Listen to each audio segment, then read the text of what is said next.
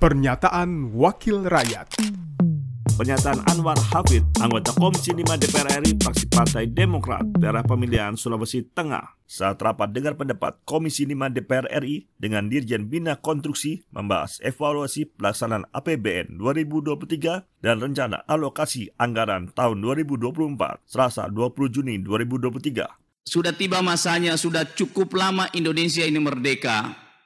Dan apa yang menjadi stigma bahwa orang lokal itu tidak mampu itu sudah harus kita tinggalkan. Harus kita kedepankan upaya kita untuk membina, pembinaan. Jadi kita tidak semata-mata proses pembangunan, konstruksi dan sebagainya, tapi ada usaha pembinaan, menghidupkan.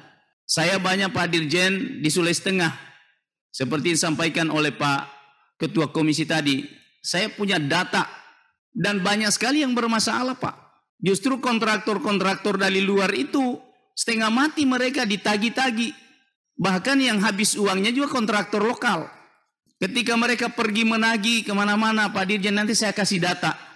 Bahkan ada kontraktor yang sebetulnya secara Indonesia ini tahu, tapi menang dipenangkan.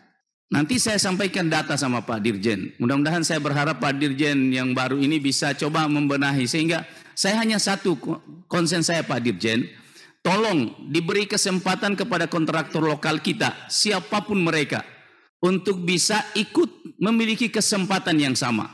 Kita tahu aturannya jelas, tapi kita juga harus punya kebijaksanaan, kebijakan dan kebijaksanaan. Karena kita ingin menghidupkan juga mereka. Kita tidak hanya semata-mata untuk supaya kita menjalankan semua kegiatan kita dengan baik tanpa ada masalah, tapi kita punya misi. Kita ini pemerintah, pemerintah dalam hal pemberdayaan. Pemberdayaan kepada masyarakat setempat, masyarakat lokal, kontraktor lokal kita. Pernyataan Anwar Hafid, anggota Komisi 5 DPR RI, fraksi Partai Demokrat, daerah pemilihan Sulawesi Tengah, produksi TV dan radio Parmen, Biro Pemerintahan Parmen, Sekjen DPR RI. Pernyataan Wakil Rakyat